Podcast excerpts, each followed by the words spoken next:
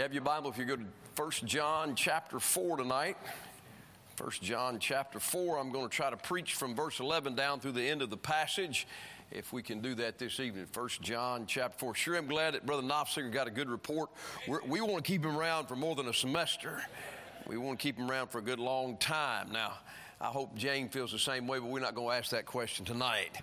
So, um, Brother Knopfsinger helped me with this text as going through the book of at least the fourth chapter and fifth chapter of First John. He preached, I believe, on the propitiation of God. And uh, that's in verses number 9 and 10. And we're not going to go back and read that. But I, I want to just call to mind that those T-I-O-N words are very important. I'll say more about that in a moment. Beginning in verse number 11, three times in, the, in this chapter the word beloved occurs. Verse 1, verse 7, verse 11, natural divisions of the chapter.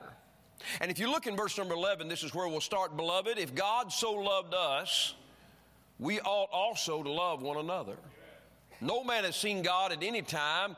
If we love one another, God dwelleth in us, and his love is perfected in us. Hereby know we that we dwell in him, and he in us, because he hath given us of his Spirit. And we have seen and do testify that the Father sent the Son to be the Savior of the world. Whosoever shall confess that Jesus is the Son of God, God dwelleth in him, and he in God. And we have known and believed the love that God hath to us. God is love. And he that dwelleth in love dwelleth in God, and God in him. Herein is our love made perfect, that we might have boldness in the day of judgment, because as he is, so are we in this world. There is no fear in love but perfect love casteth out fear, because fear hath torment. He that feareth is not made perfect in love. We love him because he first loved us. If a man say, I love God, and hateth his brother, he is a liar. For he that loveth not his brother whom he has seen, how can he love God whom he hath not seen? And this commandment have we from him, that he who loveth God love his brother also. Now, I would say to you, I, I, don't want to deal with the subject, it would take the entire message. But when he says in verse number 20, He that loveth, how can he that uh, loveth not his brother whom he has seen, how can he love God whom he hath not seen? And verse 12 says, No man has seen God at any time. Now, that's not a contradiction in Scripture. All right, the Bible's very clear that God is a spirit. God is a spirit. They that worship him must worship him in spirit and in truth. And the Bible is also equally clear that Jesus Christ took on the form of man, that he became man, the incarnation.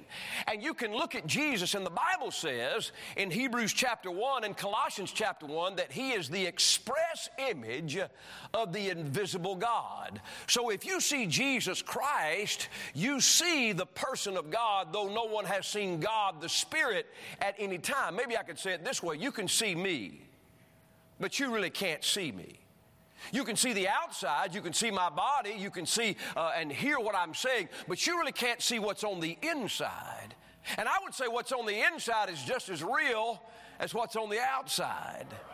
And just the fact that you can't see God doesn't mean He's not there. It just means that God is a spirit. So when the Bible makes a statement that no man has seen God at any time, you say, well, what about in the Old Testament? Well, in the Old Testament, I believe that's a word that we call theophany. That's where Jesus Christ shows up, I believe, pre incarnate, the angel of the Lord, or, or he could be the captain of the host, or a number of things. I'm glad I have a God that transcends time. Right. I have a God that transcends all the laws that He put into place. And you say, well, Jesus hadn't been born yet. Oh, wait a minute now. Jesus has always been. There's never been a time that Jesus was not. Jesus is the Alpha and the Omega, the beginning and the end, the first and the last. Now, that being said, with that out of the way, I want to turn our attention back to what I believe to be the heart of the whole chapter. The whole chapter, the word love occurs 27 times in this chapter alone. A form of the word love. It occurs 46 times in the whole book of First John, but 27 times in this one chapter.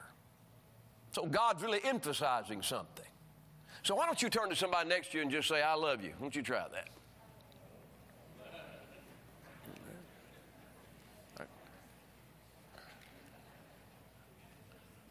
If you're sitting behind by yourself, turn to somebody behind you or in front of you. How about this? Why don't you turn to somebody and say, I just, I love Jesus. Can you do that?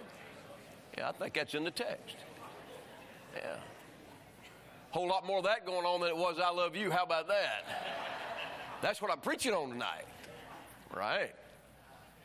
How about this? How about turn to someone and say, I'm glad Jesus loves me? You do that? Now, look, I, know, I know that independent Baptists sometimes we have the idea that if you preach about the love of God or if you preach about love, that you're doing something that is a compromise to the text and you're doing something that is a compromise to our position. I'm going to tell you now, listen, I know that our God, our God is a holy God. Our God is a just God. Our God is a righteous God. But the Bible also says twice in this one chapter in verse number eight God is love. And you cannot deny what's written in the Bible. All right? Now, that does not mean that God is acceptant or tolerant of everything in the world. The idea that God is love so I can live however I want to live is contrary to Scripture because He is a righteous God and He is a just God. So I'm saying that to say this the love of God is in the passage. So if we look at that for just a moment, verse number 11 Behold, or beloved, if God so loved us. Well, how did He love us? Verse 9 and 10 would say sacrificially. Look at verse number 9. In this was manifested the love of God toward us, because that God sent His only begotten Son in the world that we might live through Him. Herein is love, not that we love God, but that He loved us and sent His Son to be the propitiation for our sin that propitiation for our sin. God loved us sacrificially. He paid the price and the penalty for our sin. That's propitiation. He also was our substitution. Jesus Christ became sin for us who knew no sin. I'm telling you right now, Barabbas is not the only one that got to go free and Jesus died in his place. If you're born again here tonight, Jesus died in your place as well. And not only is He our substitution, but He's also our reconciliation. He brought us back into fellowship with God. I was outside the fellowship of God, and just like Job said, I have no daysman that can take a hold of my hand and grab a hold of God's hand and bring us together. But Jesus Christ, taking on the form of man, was able to reach up to heaven and grab God, able to reach down here and grab man and put us back together. We're now reconciled. Amen. Amen. It was a sacrificial love. A mother knows what sacrificial love is. Sacrificial love. Giving of himself. Beloved, if God so loved us, I believe it was Vance Havner, he said we ought to take that word so and think on it a long time because there's so much in it. Not only did he love us sacrificially, but he loved us selflessly. Look there in verse 10. Here in his love, not that we loved God, but that he loved us. You know what the Bible says in Luke chapter 6 when it speaks about love? The Bible says that sinners love people that love them. I'm paraphrasing. That a sinner will love somebody that loves them. In other words, it's reciprocal. If you love me, then I'll love you. It makes it easy to do that. The Bible goes on to say that God, God, He loves those or He's kind to those that are, un, that are unmerciful and unthankful. And God loves people that don't return love back to Him. That is a selfless love. Can, can I just ask you while I'm preaching, aren't you glad you had a God that loved you when you did not love Him? Yeah. I'm not going to keep a pet very long that bites me every time I walk by. I'm not going to keep a pet very long that's always an expense and always is taking and always is receiving. And all it does is take and, and, and gripe back or growl back. I'm not going to keep that, but you know, that's exactly who we were. We, we did not love God, and yet He still chose to selflessly love us. Amen. He loved us, and we didn't, didn't love Him at all. And I say, thank you for a selfless love. But then, verse number 19. We love him because he first loved us. He loves sinners. Amen. It's a love for sinners. Aren't you glad you had a Savior that loves sinners? Now, if you're here tonight and you don't think that you needed a Savior that loves sinners, then you probably don't have salvation. Because the Bible says Jesus Christ came to seek and to save that which was lost. The Bible says in Romans chapter 5 and verse 8 that God committeth his love toward us in that while we were yet sinners, Christ died for us. He loved people that were against him, were his enemy. The Bible goes on to say in Romans chapter 5 that scarcely for a righteous man would one die. In other words, it's very rare that somebody would die for a righteous man. The President of the United States, you may not think him to be a righteous man. I have no idea what he believes about eternity, but I will say this. He has a group of men around him because of his importance that are willing to take a bullet for him. They're willing to stand in front of somebody trying to take his life. Scarcely for a righteous man would one die. And then it says that peradventure for a good man, some would even dare to die. Just by chance, sometimes someone would die for a good man, just by chance. But the Bible says that God committed his love toward us in that while we were yet sinners, he knew what we were, and yet he went ahead and loved us anyway. Amen. Oh, I'm telling you tonight, God loved us when we were unlovely. God loved us when we were His enemy. God loved us when we didn't care about His Bible, didn't care about His church, we didn't care about righteous. I'm telling you, God loved us when we were corrupt and filthy in our sin. What a Savior to love somebody like that. Amen. That's the love of God. That is not what you find in Greek mythology.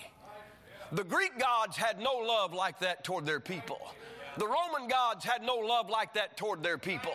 The Hindu gods have no love like that toward all those people that practice Hinduism. But I'm telling you, we're not Hindus and we're not Greeks and we're not Romans. We are born again and we have a God that is love. We have a God that loved us and gave himself for us. Amen. While we were sinners. I don't believe any of us deserve that. I don't believe there's anybody here that could lift your hand and say, Boy, you know, I deserve that God would die for me. Nobody deserves that a King of Kings, a spotless lamb, the innocent Lamb of God would give his life for you and I. But I'm telling you, he did it because he loved us. The passage speaks about God's love. But now look at verse 11. Beloved, if God so loved us, and he did, we ought also to love one another.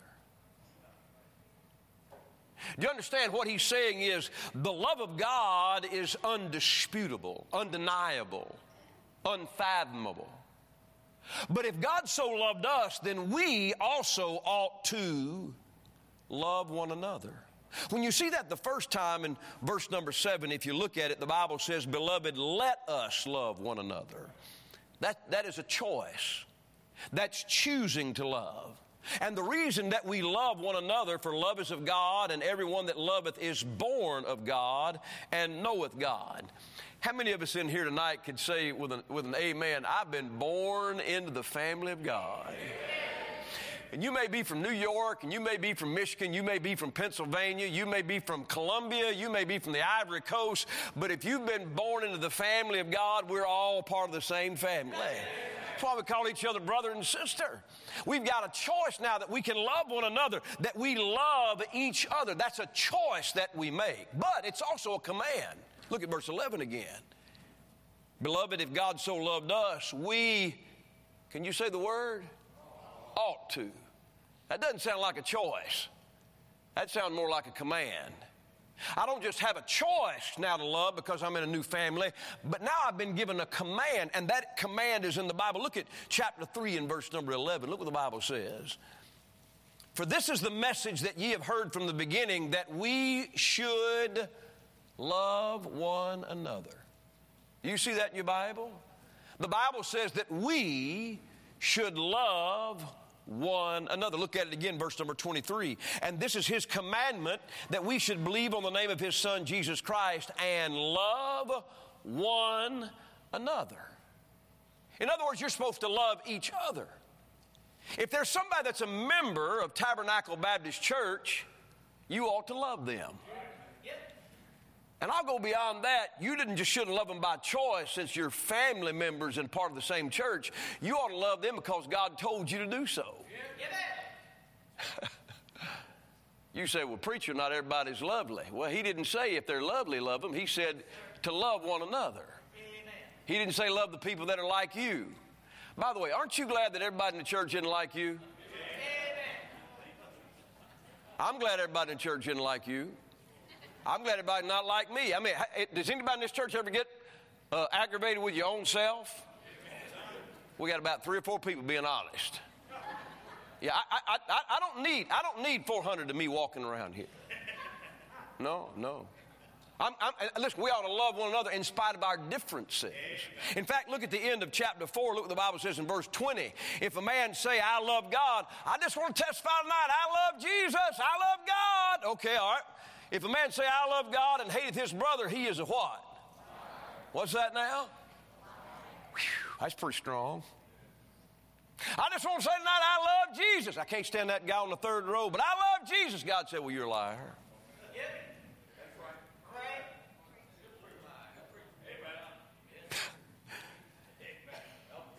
He's a liar, for he that loveth not his brother whom he has seen, how can he love God whom he hath not seen? And this commandment have we from him, that he who loveth God love his brother also. If you love God, you're supposed to love your brother as well. Now, that could be your physical brother, that could be your spiritual brother. But the Bible's clear that's a command. But you know, I don't think that's a command that we really appreciate. My mother, I'm sure that there's probably people here like me as well. My, my mother, when my brother and I would get into it, I have one brother, Brent. He looks uh, older than I am, he's younger than I am. And um, he's, he's definitely a better preacher than I am, and he definitely has a cleaner life than I have. But, but he's, he's, he's younger. He just looks older. But he and I, we would fight. I would never let anybody bother my brother. Um, if anybody bothered Brent, I made certain that uh, they knew that we and me and whoever else might come, we'd step in, we'd take care of them. And he was like the same thing. I, I remember one time at, at Christian camp, it's terrible me to say this. At Christian camp, I got into a fight with a guy there at the camp.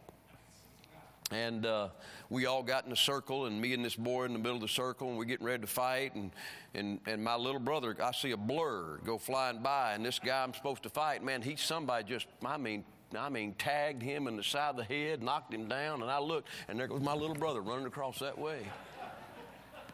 And then he turned around and he said, Let's get him! okay. But my brother and I, we'd fight. We'd fight. Mom would cry. And finally, she'd make us cry. And then she'd say, You tell your brother you're sorry. I'm, I'm sorry. Now you tell him you love him. I love you. Tell him you love him. I love you. Now hug his neck. Come on, mom. I mean, come on, hug his neck. And my, my mother would make my brother and I hook. You know what? And that's a command.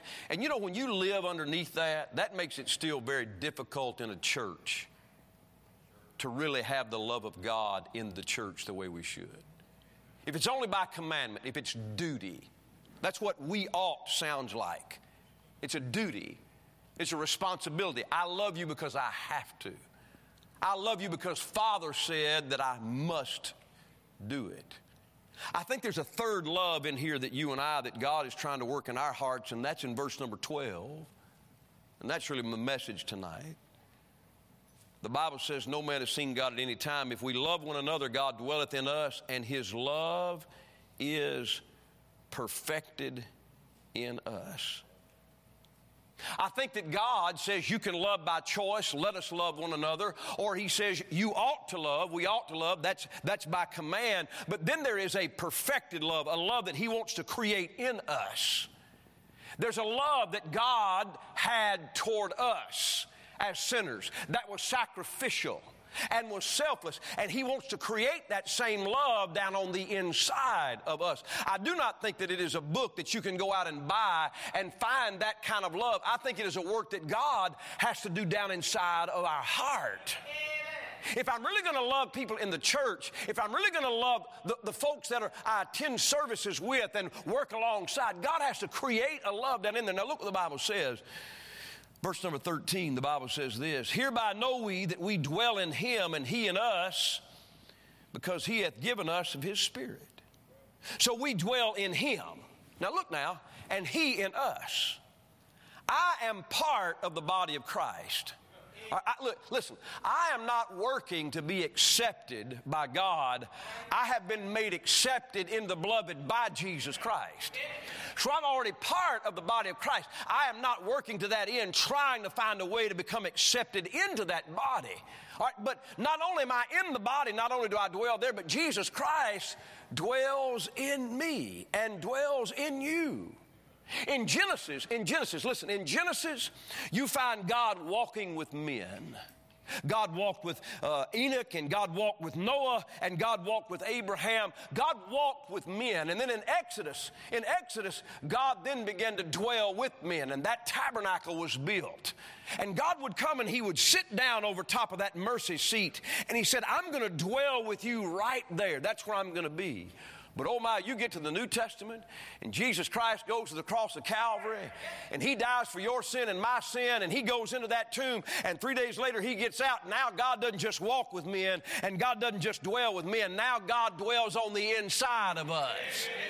Now I have a I have the presence of Jesus inside me, the person of God inside me. Hey, listen, and wonder of wonders, why in the world God would want to move into such a horrible, horrible place, a broken down, sin cursed, messed up place. And here's what he did. He moved in and says, I've got some design for you. I'm going to take all that filth and I'm going to change it to righteousness. I'm going to take all that darkness and change it to light. I'm going to take all that filthiness and change it to something that's good and holy holy. Hey, there's a God that moved in on the inside. You know, I, I, appreciate that we can come to this place and worship. I appreciate the building we have.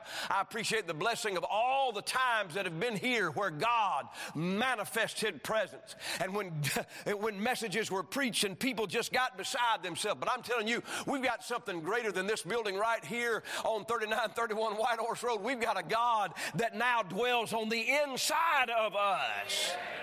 And He's always making adjustments. He's always working on your heart. He's always trying to take and, and cause you to be bent the right direction. I say that because in verse number 13 again, the Bible says, Hereby know we that we dwell in him and he in us because he hath given us of his Spirit. How can he create the love in my heart that I need? By his Spirit. Galatians chapter 5 says the fruit of the Spirit is, can you say the first three with me? Love, joy, and peace. I believe with all my heart the Holy Ghost wants the church to dwell in unity. I believe the Holy Ghost wants God's children to be filled with love and joy and peace. I don't think that's something you get by sitting in some yoga position and trying to take and work it up in your heart and mind. I don't think you get that by going and getting the newest book that's down at the Christian bookstore. I don't believe, but I tell you what I do believe. I believe when you got saved, God moved on the inside and the Holy Ghost said, I'd like to create some love down in here's what I'd like to do. I'd like to create some joy down in here's what I'd like to do. I'd like to put some peace down in here. So God gave us His Spirit to work in our heart the love that needs to be here. Now, you know what I need to do? Listen to me. I need to yield to the Spirit's working. Yes, sir. I don't need to stand and say, No, God, I'm not going to let you work that way in my heart and life. You know, many times when you preach about loving the brethren, God brings somebody to mind. Somebody maybe you hadn't put your hand in in a long time. Somebody that maybe you haven't been kind to, or maybe you don't even know. And if God does that, you know what you ought to do? You ought to take, you ought to take care of that. If there is aught between two people in this auditorium tonight, you know what you ought to do? You ought to get that right tonight. You say during service? Absolutely during service. Why not just do it right now? Why not get up out of your seat if the Holy Spirit's prompted you? Because He's trying to build the fruit of love in your life. He's trying to create in you the same kind of love Jesus had a selfless love, a sacrificial love, a love for somebody that's in a mess. You know what I believe? I believe God, if you got up tonight and obeyed God's prompting to make things right with somebody else, I believe it might just start a little revival in here. Right. That only comes by the Spirit's working. And then look with me, if you would, the next verse. The Bible says this in verse number four, excuse me, verse 15. Whosoever shall confess that Jesus is the Son of God, God dwelleth in him, and he in God. A confession. Not only do I have the Spirit of God in me, but I have a confession. And I'd like to confess tonight I believe this, I believe this church believes this. I don't believe that there is any other Savior than the Lord Jesus Christ. There is only one Savior and one mediator between God and men, and that is the man Christ Jesus. I am not following a religious creed. I'm not following the Westminster Creed or anything else. I'm telling you right now, the only Savior is not the Baptist church and not the baptistry, it's the Lord Jesus Christ. And, and by confessing that Jesus is the Savior, that He is the Christ, then that puts you in the family of God. If by repentance you turn from your sin and you put your faith in Him, you cannot love with God's love if you've not been born again. And then, if you look with me in verse number 16, the Bible says this And we have known and believed the love that God hath to us. God is love, and he that dwelleth in love dwelleth in God, and God in him. The Bible is very clear. We have known and believed the love that God hath us. I really believe that Satan has two major things he uses to hurt God's people. One is doubt, the other is fear. Fear is dealt with down in verse number 18. I probably won't have time to deal with that, but doubt. First John chapter 5. Boy, you know the verse. It's sitting right across the page. These things have I written unto you that believe on the name of the Son of God, that ye may know that ye have eternal life, and that ye may believe on the name of the Son of God. I'm telling you, I've had good people sit in my office, good people call me and say, Pastor, I am doubting. I, I, have, I, have, trouble in trying to get freedom and peace about this issue of my salvation. And I listen to that. And listen, if somebody comes to me saying, Pastor, I have such problems with doubt, I don't try to lead them to Christ. You say, why not? Because the Bible says Jesus Christ came to seek and to save that which was lost. If you're not lost, you're not in the saving business. You've got to be lost. I've got to be lost on my way to hell. If you're lost on your way to hell, Jesus will save you. But if you're born again and the devil's reminding you about things you've done in your past, which is also in chapter 3, if our heart, verse number 20, condemn us, God is greater than our heart. But the devil will tell you you couldn't be going to heaven because of what you did in your past. Hey, I'm not going to heaven because of what I'm doing in my future. I'm going to heaven because I put my faith in God. It's not about what I've done, it's about what He finished. Right. Boy, the devil tell you, hey, but yeah, but you failed here. You're right, I failed there, and, and I've got this problem. And boy, my goodness, how many of us tonight don't have a whole chock full of problems in our life that we need God's help in getting right? But I'm telling you what, one of them, I put my faith in Jesus. I know where I'm going. Well, devil, he just calls you to doubt. The Bible says we know, we have known and believed the love that God hath toward us. Well, I'm telling you right now, Romans chapter 8, God told us He loved us, didn't He? You know, Romans chapter 8, He said that there is nothing that can separate you from the love of God. Come on, how many of you mothers would love your children no matter what they did in this world? They'd always be your child. You'd always love them. Would you raise your hand? You're going to love your children. Well, we're God's children, and He told us there is nothing that can separate you from the love of God. Not height, not depth. It doesn't matter what it is. He said, I told you that I loved, but he also showed us that he loved us. Look at it again, right there in verse number nine. In this was manifest the love of God. What? That he sent his son, that he was a propitiation for our sins. The Bible says in verse 16 of chapter 3, hereby perceive we the love of God because he laid down his life for us. When the devil starts telling you that God doesn't love you, all you got to do is look at Calvary. I'm telling you, God showed you that he loved you. All right? He told you he loved you. And he showed you he loved you. And that's why the Bible says in verse 16, we have known and believed the love that God hath to us. It's his nature to love. God is love. And he that dwelleth in love dwelleth in God, and God in him. So the love that's present in my heart. How many of you could say when you got saved that you started loving things you never loved before? How many of you started loving Jesus when you got saved? Started loving the church when you got saved? Started loving sinners when you got saved? Started loving missions when you got saved? I'm telling you what, God moved in and all of a sudden you started loving things you'd never even thought about before. That's an evidence. That's an evidence that God is trying to create a love in your heart. Last thing I want to point out to you is in verse 17. Verse 17. Herein is our love made perfect. Now remember, I said, verse 12, His love is perfected in us. Verse 17, herein is our love made perfect. Look at it again at the end of verse 18. He that feareth not is not made perfect in love. God's trying to create something in you. Verse 17, here's our love made perfect, that we might have boldness in the day of judgment, because as He is, so are we in this world. There's a likeness that's there. God says, as He is. He writes this, the, God uses the hand of John, and He writes, as He is.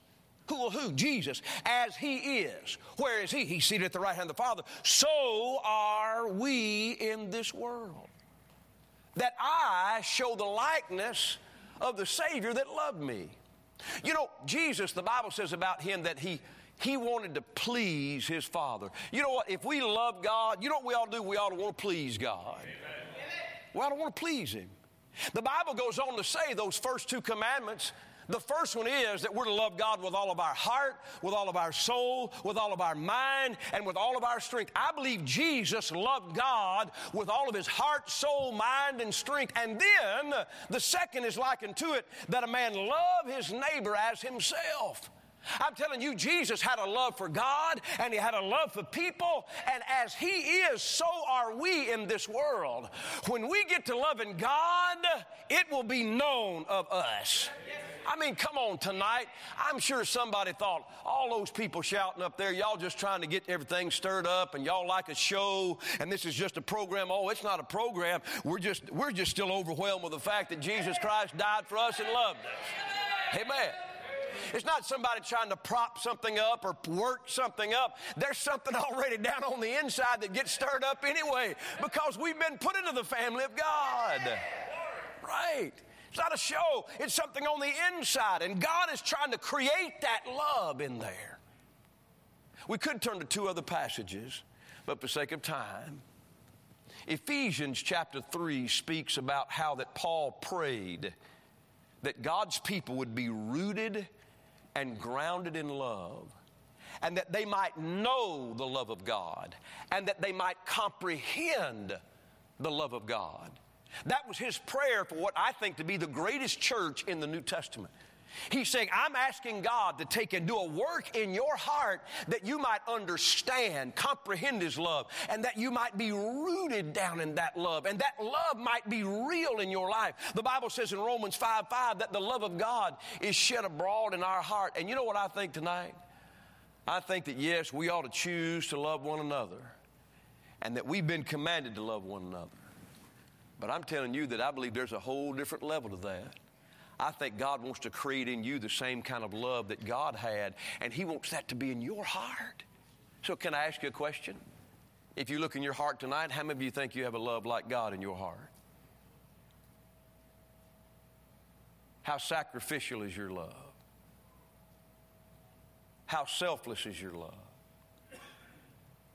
Does your love reach out to people that are not like you, that you get nothing from in return? He says, I, I want to create that down in you. I look at my heart, oh my goodness. I'm so deficient. I feel like sometimes God is doing just what my mother did. Said, now you, you tell them you love them. You hug their neck. You tell them you're sorry. And that's really not what he's trying to get at here. He's trying to get at perfecting love in us. Whew, if we had, a, listen, some people think that uh, the only place you can go to church and find love is a charismatic church. I don't believe that to be true at all. I believe you've ought to be able to find the love of God in a Bible believing church. But it can't just be because we've been commanded to love each other, it's got to be something deeper than that. There's a great song, it's called Deeper and Deeper by Oswald J. Smith. Oswald Smith was a man who had a heart for missions. And the song says, Into the heart of Jesus, deeper and deeper I go, seeking to know the reason why he should love me so, why he should stoop to lift me up from the miry clay, saving my soul, making me whole, though I had wandered away. And every verse begins to say, Into the will of Jesus, deeper and deeper I go. Into the cross of Jesus, deeper and deeper I go. Into the joy of de- Jesus, deeper and deeper I go. The last verse ends this way Into the love of Jesus, deeper and deeper I go. Praising the one who brought me out of my sin and woe, and through eternal ages, gratefully I shall sing. Oh, how he loved Oh, how he loved Jesus, my Lord and King. My mother, my mother loved me and my brother with a love I think would be very hard for me to explain, especially when I went out into the world. And the older I've gotten, the more I appreciate that love because she loved me when I was filthy and she loved me selflessly. She loved me sacrificially. I see that kind of love, and I know that probably in my own heart, I need to duplicate that. But you know what? My mother's love in comparison with Jesus Christ, they're not even close because my mother didn't know things about me that he does know about me. And I know I need to get deeper into the love of God. I need to get deeper into the love of Jesus. And I'm telling you tonight, I think we all, listen, I, I don't think there's a person here that wouldn't be able to stand with me and say, you know what? Not only do I need to love more, I need to be more like Jesus. I need that love in me, created in me. It would help. Hey, are you listening? It would help you with your children, with your marriage. It would help you when you witness to lost people. Did you hear what Brother William said? In between Duke and North Carolina, there's got to be a compassion there. If they don't know that you love them, they're not going to listen to you at all. Those kids are going to turn you off. They're not going to care what you have to say. I read a story, and I'll finish. If you stand to your feet, and Brother Ken, if you'll come to organ, I read a story about a man who was trying to deal with witches in Salem.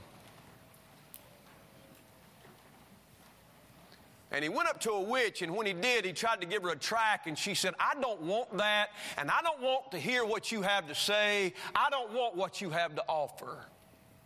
And he said, Ma'am, is there something that we could do for you? And she said, Yeah, you could pay my phone bill. And he reached in his pocket and he took care of her phone bill right there. And she started crying. And she said, You know, if you do that for me, maybe I do need to hear what you got to say about Jesus. And he led that witch to Jesus Christ. You know why? Because the love in his heart was a reflection of his love. And I'm not there, but I need to get there.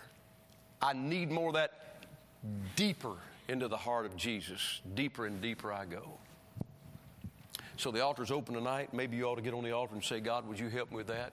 Brother Ken, you can go ahead and play Sister Judy. That's the invitation. That's the message tonight. God, I, I need more of your love in my heart. I need you to create that, not just a choice or a command.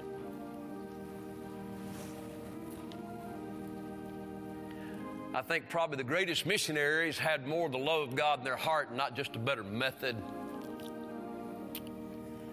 Probably the greater preachers like D.L. Moody, I've read his messages, not that impressive, but yet he had a love down in him that moved sinners' hearts.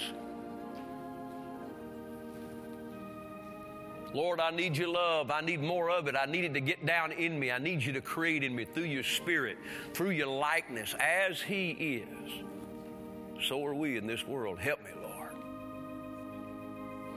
Brother Hobart, why don't you sing a verse of that while we have all these folks pray tonight? Would you do that? The love of God is greater far than tongue or pen can ever tell. Goes beyond the highest star and reaches to the lowest hell. The guilty pair bowed down with care. God gave his son to win his erring child. He reconciled and pardoned from his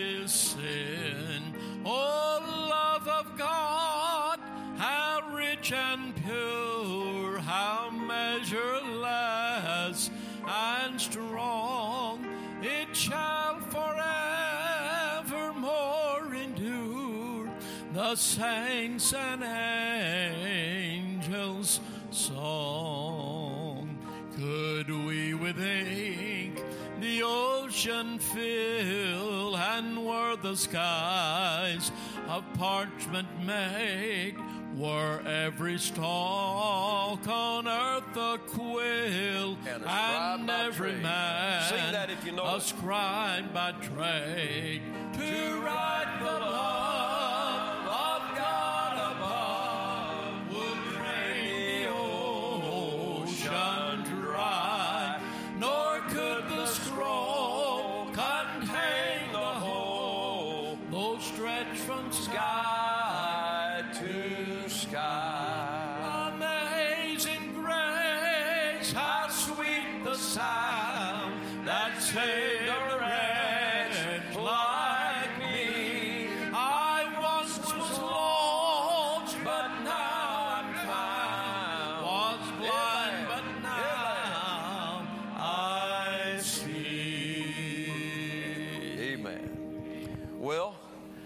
turn to somebody now and tell them, hey, I love you? Can you do that? Hey, I just want you to know I love you. I love you.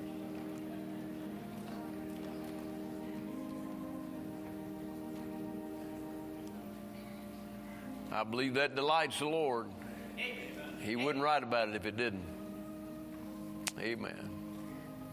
Oh, how blessed we are that somebody so high and holy would love us and care for us.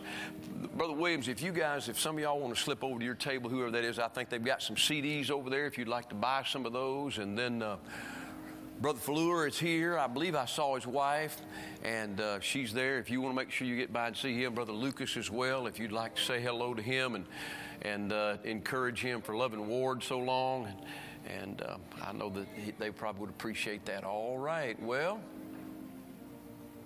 we'll be dismissed. Be back Wednesday night now. And uh, Tuesday, Brother Holbert, Brother Stevens, you got, is it Thurs Thursday for you, Tuesday for Mrs. Betty Ray, and Thursday for you. And then um, Mrs. Dot Marcus had to be taken to the ER tonight. And uh, she's just having extreme pain. They don't really know how to explain that. So if you just keep them in prayer. All right. Been a good day, amen? It has. It's been a good day. Been a good day. God bless you. We'll see you, Lord willing, Wednesday night.